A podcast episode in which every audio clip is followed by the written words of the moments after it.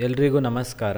ಭಾಗವತ ಅಂತ ಹೇಳಿದರೆ ಅದು ಪರೀಕ್ಷಿತ ರಾಜ ಮತ್ತು ಶುಕಮುನಿಗಳ ನಡುವಿನ ಒಂದು ಸಂಭಾಷಣೆ. ಐದನೆಯ ಸ್ಕಂದದ ಆರಂಭದಲ್ಲಿ ಪರೀಕ್ಷಿತ ಮಹಾರಾಜ ಶುಕಮುನಿಗಳಲ್ಲಿ ಒಂದು ಪ್ರಶ್ನೆಯನ್ನು ಕೇಳ್ತಾನೆ. ಏನು ಅಂತ ಹೇಳಿದರೆ, ಭಗವಂತನನ್ನು ತಲುಪಲಿಕ್ಕೆ ನಿಶ್ಚಲವಾದಂಥ ಭಕ್ತಿಯನ್ನು ಮಾಡುವಂತಹ ಭಕ್ತರ ಮನಸ್ಸು ಚಂಚಲವಾಗಿ ಗೃಹಸ್ಥ ಜೀವನದ ಕಡೆಗೆ ಆಸಕ್ತ ಆಗುವುದು ಹೇಗೆ? ಅದರಲ್ಲೂ ಪ್ರಿಯವೃತ ಮಹಾರಾಜ ಆತ ಭಗವಂತನನ್ನೇ ಸಾಕ್ಷಾತ್ಕರಿಸಿಕೊಂಡಂತವನು. ಆತ ಪೂರ್ಣ ತೃಪ್ತನಾಗಿದ್ರೂ ಕೂಡ ಗೃಹಸ್ಥ ಜೀವನದಲ್ಲಿ ಅವನಿಗೆ ಆಸಕ್ತಿ ಯಾಕೆ ಬಂತು ಅಂತ ಪರೀಕ್ಷಿತ ಮಹಾರಾಜ ಶುಕಮುನಿಗಳಲ್ಲಿ ಪ್ರಶ್ನೆಯನ್ನ ಕೇಳ್ತಾನೆ. ಅದಕ್ಕೆ ಶುಕಮುನಿಗಳು ಪರೀಕ್ಷಿತ ಮಹಾರಾಜನ ಕಥೆಯನ್ನ ಹೇಳ್ತಾರೆ. ಸ್ವಯಂಭುವ ಮನುವಿನ ಇನ್ನೊಬ್ಬ ಮಗನೇ ಪ್ರಿಯವೃತ ಈ ರಾಜಕುಮಾರ ಪ್ರಿಯವೃತನು ಪರಮ ಭಾಗವತೋತ್ತಮನಾಗಿದ್ದ. ನಾರದ ಮಹರ್ಷಿಗಳ ಸೇವೆಯನ್ನ ಅವನು ಮಾಡಿದ ಕಾರಣದಿಂದಾಗಿ ಅವನಿಗೆ ಸಿದ್ಧಿಯು ಬಂದಿತ್ತು.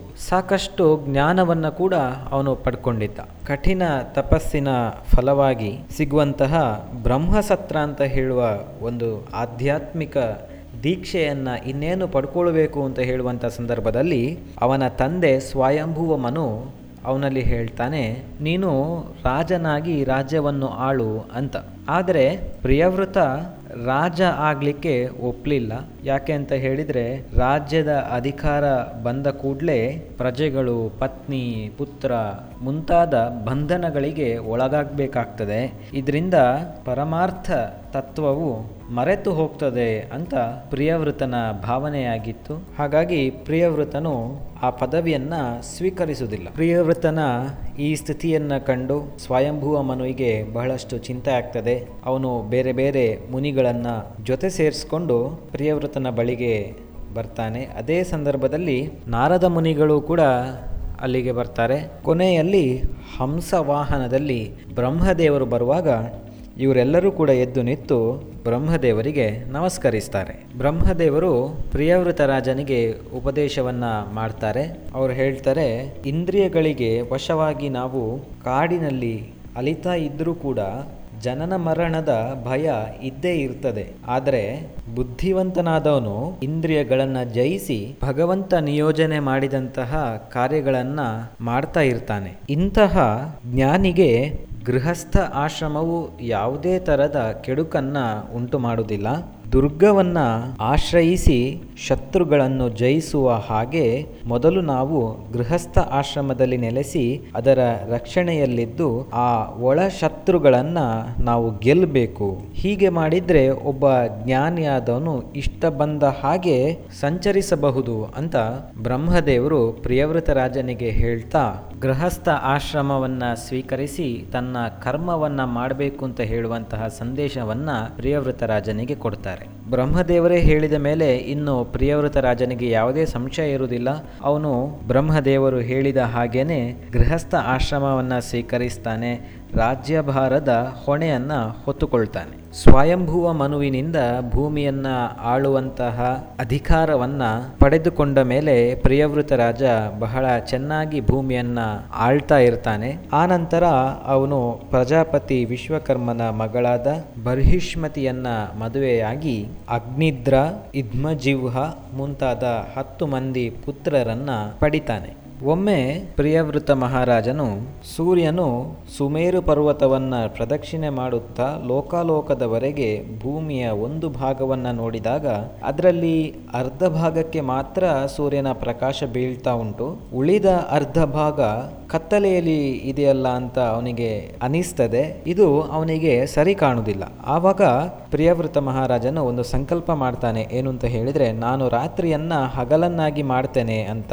ಅದರ ಪ್ರಕಾರವಾಗಿ ಒಂದು ಜ್ಯೋತಿರ್ಮಯ ರಥವನ್ನ ಏರಿ ಇನ್ನೊಂದು ಸೂರ್ಯನ ಹಾಗೆ ಸೂರ್ಯನ ಹಿಂದೆನೇ ಹೋಗ್ತಾ ಭೂಮಿಯನ್ನ ಏಳು ಬಾರಿ ಪ್ರದಕ್ಷಿಣೆ ಹಾಕ್ತಾನೆ. ಈ ಸಮಯದಲ್ಲಿ ಅವನ ರಥದ ಚಕ್ರಗಳು ಮಾಡಿದ ಗೆರೆಗಳ ಗುರುತೆ ಏಳು ಸಮುದ್ರ ಆಗ್ತದೆ. ಅವುಗಳಿಂದ ಭೂಮಿಯು ಏಳು ದ್ವೀಪಗಳಾಗಿ ವಿಂಗಡಣೆ ಆಗ್ತದೆ. ಏಳು ದ್ವೀಪಗಳ ಹೆಸರೇ ಕ್ರಮವಾಗಿ ಜಂಬು, ಪ್ಲಕ್ಷ, ಶಾಲ್ಮಲಿ, ಕುಶ, ಕ್ರೌಂಚ ಶಾಕ ಮತ್ತು ಪುಷ್ಕರ ಅಂತ. ಪ್ರಿಯವೃತನ ಹತ್ತು ಮಕ್ಕಳಲ್ಲಿ ಮೂರು ಮಕ್ಕಳು ಕಠಿಣ ತಪಸ್ಸಿನ ಸನ್ಯಾಸ ಆಶ್ರಮವನ್ನ ಸ್ವೀಕರಿಸ್ತಾರೆ. ಈ ಏಳು ದ್ವೀಪಗಳನ್ನ ಪ್ರಿಯವೃತ ರಾಜನು ಕ್ರಮವಾಗಿ ಏಳು ಮಕ್ಕಳಿಗೆ ಆಡಳಿತ ಮಾಡುವಂತಹ ಜವಾಬ್ದಾರಿಯನ್ನ ಕೊಡ್ತಾನೆ. ಪ್ರಿಯವೃತ ಮಹಾರಾಜನಿಗೆ ಊರ್ಜಸ್ವತಿ ಅಂತ ಹೇಳುವಂತಹ ಒಬ್ಬಳು ಮಗಳು ಕೂಡ ಇರ್ತಾಳೆ. ಅವಳನ್ನ ಶುಕ್ರಾಚಾರ್ಯರಿಗೆ ವಿವಾಹ ಮಾಡಿ ಕೊಡಲಾಗ್ತದೆ. ಇವೆಲ್ಲ ಕಾರ್ಯಗಳು ಆದ ಮೇಲೆ ಪ್ರಿಯವೃತ ಮಹಾರಾಜನು ಭಗವಂತನ ಧ್ಯಾನವನ್ನು ಮಾಡ್ತಾ ಪುನಃ ತಪಸ್ಸನ್ನು ಮಾಡ್ತಾನೆ. ನಂತರ ಮಹಾರಾಜ ಅಗ್ನಿಧ್ರನು ಪ್ರಿಯವೃತನ ಆಜ್ಞೆಗೆ ಅನುಸಾರವಾಗಿ ಜಂಬೂದ್ವೀಪದ ಪ್ರಜೆಗಳನ್ನು ಧರ್ಮಕ್ಕೆ ಅನುಸಾರವಾಗಿ ಪಾಲಿಸ್ತಾ ಇರ್ತಾನೆ. ಒಮ್ಮೆ ಅಗ್ನಿಧ್ರನು ಸತ್ಪುತ್ರರನ್ನ ಪಡೆಯುವ ಉದ್ದೇಶದಿಂದ ಒಂದು ತಪಸ್ಸನ್ನ ಮಾಡಲಿಕ್ಕೆ ಹೊರಡ್ತಾನೆ. ಇದನ್ನ ಅರಿತಂತಹ ಬ್ರಹ್ಮದೇವರು ಅವರ ಸಭೆಯ ಗಾಯಕಿಯಾದ ಪೂರ್ವಚಿತ್ತಿ ಅಂತ ಹೇಳುವ ಅಪ್ಸರೆಯನ್ನ ಅಗ್ನಿಧ್ರನ ಬಳಿಗೆ ಕಳಿಸ್ತಾರೆ. ಈ ಅಪ್ಸರೆಯನ್ನ ನೋಡಿ ಅಗ್ನಿಧ್ರನು ಅವಳ ಮೇಲೆ ಮೋಹಿತನಾಗ್ತಾನೆ, ಆನಂತರ ಅವರ ವಿವಾಹ ಆಗ್ತದೆ. ಅಗ್ನಿಧ್ರ ಪೂರ್ವಚಿತ್ತಿ ದಂಪತಿಗಳು ಸಹಸ್ರ ವರ್ಷದವರೆಗೆ ಭೂಮಿಯನ್ನ ಆಳ್ತಾರೆ. ಆನಂತರ ಅಗ್ನಿಧ್ರನು ಆಕೆಯ ಗರ್ಭದಿಂದ ನಾಭಿ, ಕಿಂಪುರುಷ, ಹರಿವರ್ಷ ಮೊದಲಾದ ಒಂಬತ್ತು ಪುತ್ರರನ್ನ ಪಡಿತಾನೆ. ಪೂರ್ವಚಿತ್ತಿಯು ನಂತರ ಅಗ್ನಿಧ್ರನನ್ನ ಅರಮನೆಯಲ್ಲೇ ಬಿಟ್ಟು ಬ್ರಹ್ಮಲೋಕಕ್ಕೆ ತೆರಳುತ್ತಾಳೆ. ಆ ನಂತರ ಈತನಿಗೂ ಕೂಡ ಬಹಳಷ್ಟು ಬೇಸರ ಆಗ್ತದೆ. ಆಡಳಿತದ ಜವಾಬ್ದಾರಿಯನ್ನು ಮಕ್ಕಳಿಗೆ ಹಂಚಿ ತಾನು ದೇಹತ್ಯಾಗವನ್ನ ಅಗ್ನಿಧ್ರನು ಮಾಡ್ತಾನೆ. ಅಗ್ನಿಧ್ರನ ಮಗನಾದ ನಾಭಿ ಮಹಾರಾಜನಾಗ್ತಾನೆ. ಇವನಿಗೆ ಸಂತಾನ ಯೋಗ ಇರುವುದಿಲ್ಲ. ಸಂತಾನವನ್ನ ಪಡಿಬೇಕು ಹೇಳುವ ದೃಷ್ಟಿಯಿಂದ ಒಂದು ದೊಡ್ಡ ಯಾಗವನ್ನ ಮಾಡ್ತಾನೆ. ಆ ಯಾಗದ ಫಲವಾಗಿ ಭಗವಂತನು ಸಂತೃಪ್ತಿಗೊಂಡು ಪ್ರಕಟಗೊಳ್ತಾನೆ. ಆವಾಗ ಅಲ್ಲಿದ್ದಂತಹ ಮುನಿಗಳೆಲ್ಲರೂ ಕೂಡ ಯಾಗದ ಉದ್ದೇಶವನ್ನು ತಿಳಿಸ್ತಾರೆ. ಆವಾಗ ನಾಭಿರಾಜನು ಕೂಡ ಹೇಳ್ತಾನೆ, ನನಗೆ ನಿನ್ನ ಹಾಗೆ ಇರುವಂತಹ ಪುತ್ರನನ್ನ ದಯಪಾಲಿಸಬೇಕು ಅಂತ ಅದಕ್ಕೆ ಭಗವಂತ ತಥಾಸ್ತು ಅಂತ ಹೇಳ್ತಾರೆ ನಾಭಿರಾಜನ ಪುತ್ರನಾಗಿ ಹುಟ್ಟಿದ ಮಗು ಅದಕ್ಕೆ ಹುಟ್ಟುವಾಗಲೇ ಭಗವಂತನ ಚಿಹ್ನೆಗಳಾದಂತಹ ವಜ್ರ, ಅಂಕುಶ ಮುಂತಾದವುಗಳಿಂದ ಅದು ಅಲಂಕೃತವಾಗಿತ್ತು. ಇದನ್ನು ನೋಡಿ ಎಲ್ರಿಗೂ ಕೂಡ ಅನಿಸ್ತದೆ, ಮುಂದೆ ಇವನೇ ಇಡೀ ಲೋಕವನ್ನು ಆಳಬೇಕು ಅಂತ. ಹಾಗಾಗಿ ಆ ಮಗುವಿಗೆ ಋಷಭ ಅಂದರೆ ಶ್ರೇಷ್ಠ ಅಂತ ಹೇಳುವಂತಹ ಹೆಸರನ್ನ ನಾಮಕರಣ ಮಾಡ್ತಾರೆ. ಋಷಭನ ಬೆಳವಣಿಗೆಯನ್ನು ನೋಡಿ ಇಂದ್ರದೇವ ಅಸೂಯೆಗೊಳ್ತಾನೆ. ಅವರ ದೇಶಕ್ಕೆ ಮಳೆ ಬಾರದೇ ಇರುವ ಹಾಗೆ ಇಂದ್ರದೇವ ಮಾಡ್ತಾನೆ. ಆದರೆ ಋಷಭದೇವನು ತನ್ನ ಶಕ್ತಿಯನ್ನ ಉಪಯೋಗಿಸಿ ಮಳೆ ಬರುವ ಹಾಗೆ ಮಾಡ್ತಾನೆ. ಇದನ್ನ ನೋಡಿದಂತಹ ನಾಭಿ ಮಹಾರಾಜನಿಗೆ ಬಹಳ ಸಂತೋಷ ಆಗ್ತದೆ. ತನ್ನ ಮಗು ಎಷ್ಟು ಶಕ್ತಿವಂತ ಅಂತ ಹೇಳುವಂಥದ್ದನ್ನು ಗಮನಿಸಿ ಬಹಳಷ್ಟು ಖುಷಿ ಆಗ್ತದೆ. ಸುಮಾರು ಸಮಯದ ಬಳಿಕ ಋಷಭದೇವ ರಾಜ ಆದ ಮೇಲೆ ಗೃಹಸ್ಥ ಆಶ್ರಮವನ್ನು ಸ್ವೀಕರಿಸಬೇಕು ಅಂತ ಅವನಿಗೆ ಅನಿಸ್ತದೆ. ಆಗ ಇಂದ್ರದೇವ ಕನ್ಯಾದಾನ ಮಾಡಿಕೊಟ್ಟಂತಹ ಜಯಂತಿ ದೇವಿಯನ್ನ ವಿವಾಹ ಮಾಡಿಕೊಳ್ತಾನೆ. ಜಯಂತಿ ದೇವಿಯಿಂದ ನೂರು ಮಕ್ಕಳನ್ನ ವೃಷಭದೇವ ಪಡೆದುಕೊಳ್ತಾನೆ. ಅದರಲ್ಲಿ ಹಿರಿಯವನೇ ಭರತ. ಆ ಭರತನ ಹೆಸರಿನಿಂದಲೇ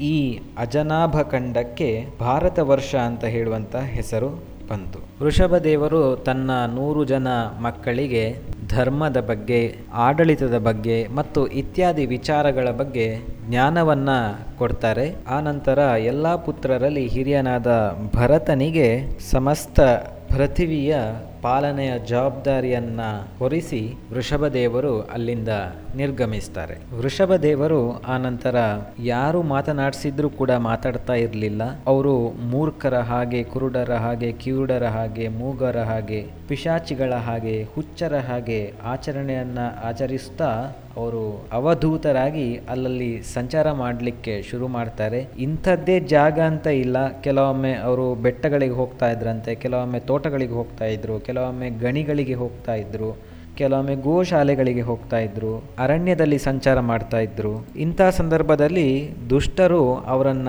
ಹಿಂಬಾಲಿಸ್ತಾ ಅವರಿಗೆ ಕಿರುಕುಳವನ್ನು ಕೊಡ್ತಾ ಇದ್ರು. ದುಷ್ಟರು ಮಣ್ಣನ್ನು ಎಸಿತಾ ಇದ್ರಂತೆ. ಧೂಳನ್ನು ಎರಚ್ತಾ ಇದ್ದರು ಹೀಗೆ ಹಿಂಸೆಯನ್ನು ವೃಷಭ ದೇವರಿಗೆ ಕೊಡ್ತಾ ಇದ್ದರು ವೃಷಭ ದೇವರು ಬಹಳ ಸುಂದರವಾಗಿ ಇದ್ದರೂ ಕೂಡ ಕೊನೆಯ ಕಾಲಕ್ಕೆ ಬಹಳ ಕಷ್ಟವನ್ನು ಅನುಭವಿಸಬೇಕಾಗಿ ಬಂತು. ಅವರು ಕೊಂಕಣ, ವೆಂಕಟಾಚಲ ಮತ್ತು ದಕ್ಷಿಣದ ಕನ್ನಡದ ದೇಶಗಳಿಗೆ ಕಟಕಗಿರಿಯ ಉಪವನದಲ್ಲಿ ಬಾಯಿಗೆ ಕಲ್ಲನ್ನು ಹಾಕಿಕೊಂಡು ಕೂದಲನ್ನು ಕೆದರಿಸಿಕೊಂಡು ದಿಗಂಬರರ ಹಾಗೆ ತಿರುಗಾಡ್ತಾ ಇದ್ರು. ಅದೇ ಸಮಯದಲ್ಲಿ ಬಿರುಗಾಳಿ ಒಂದು ಭರ್ರನೆ ಬರ್ತದೆ. ಇದರಿಂದ ಅಲ್ಲಿ ಇದ್ದ ಕಾಡ್ಗಿಚ್ಚು ಬಹಳ ಜೋರಾಗಿ ಭುಗಿಲೇಳ್ತದೆ. ಇಡೀ ಅರಣ್ಯವನ್ನ ನಾಶ ಮಾಡ್ತದೆ ಆ ಬೆಂಕಿ. ಅಲ್ಲಿ ಸಂಚರಿಸ್ತಾ ಇದ್ದಂತಹ ವೃಷಭದೇವರನ್ನ ಕೂಡ ಈ ಬೆಂಕಿ ಅಗ್ನಿಯು ಕಬಳಿಸಿ ಭಸ್ಮ ಮಾಡ್ತದೆ. ಇದಿಷ್ಟು ವೃಷಭದೇವರ ಕತೆ.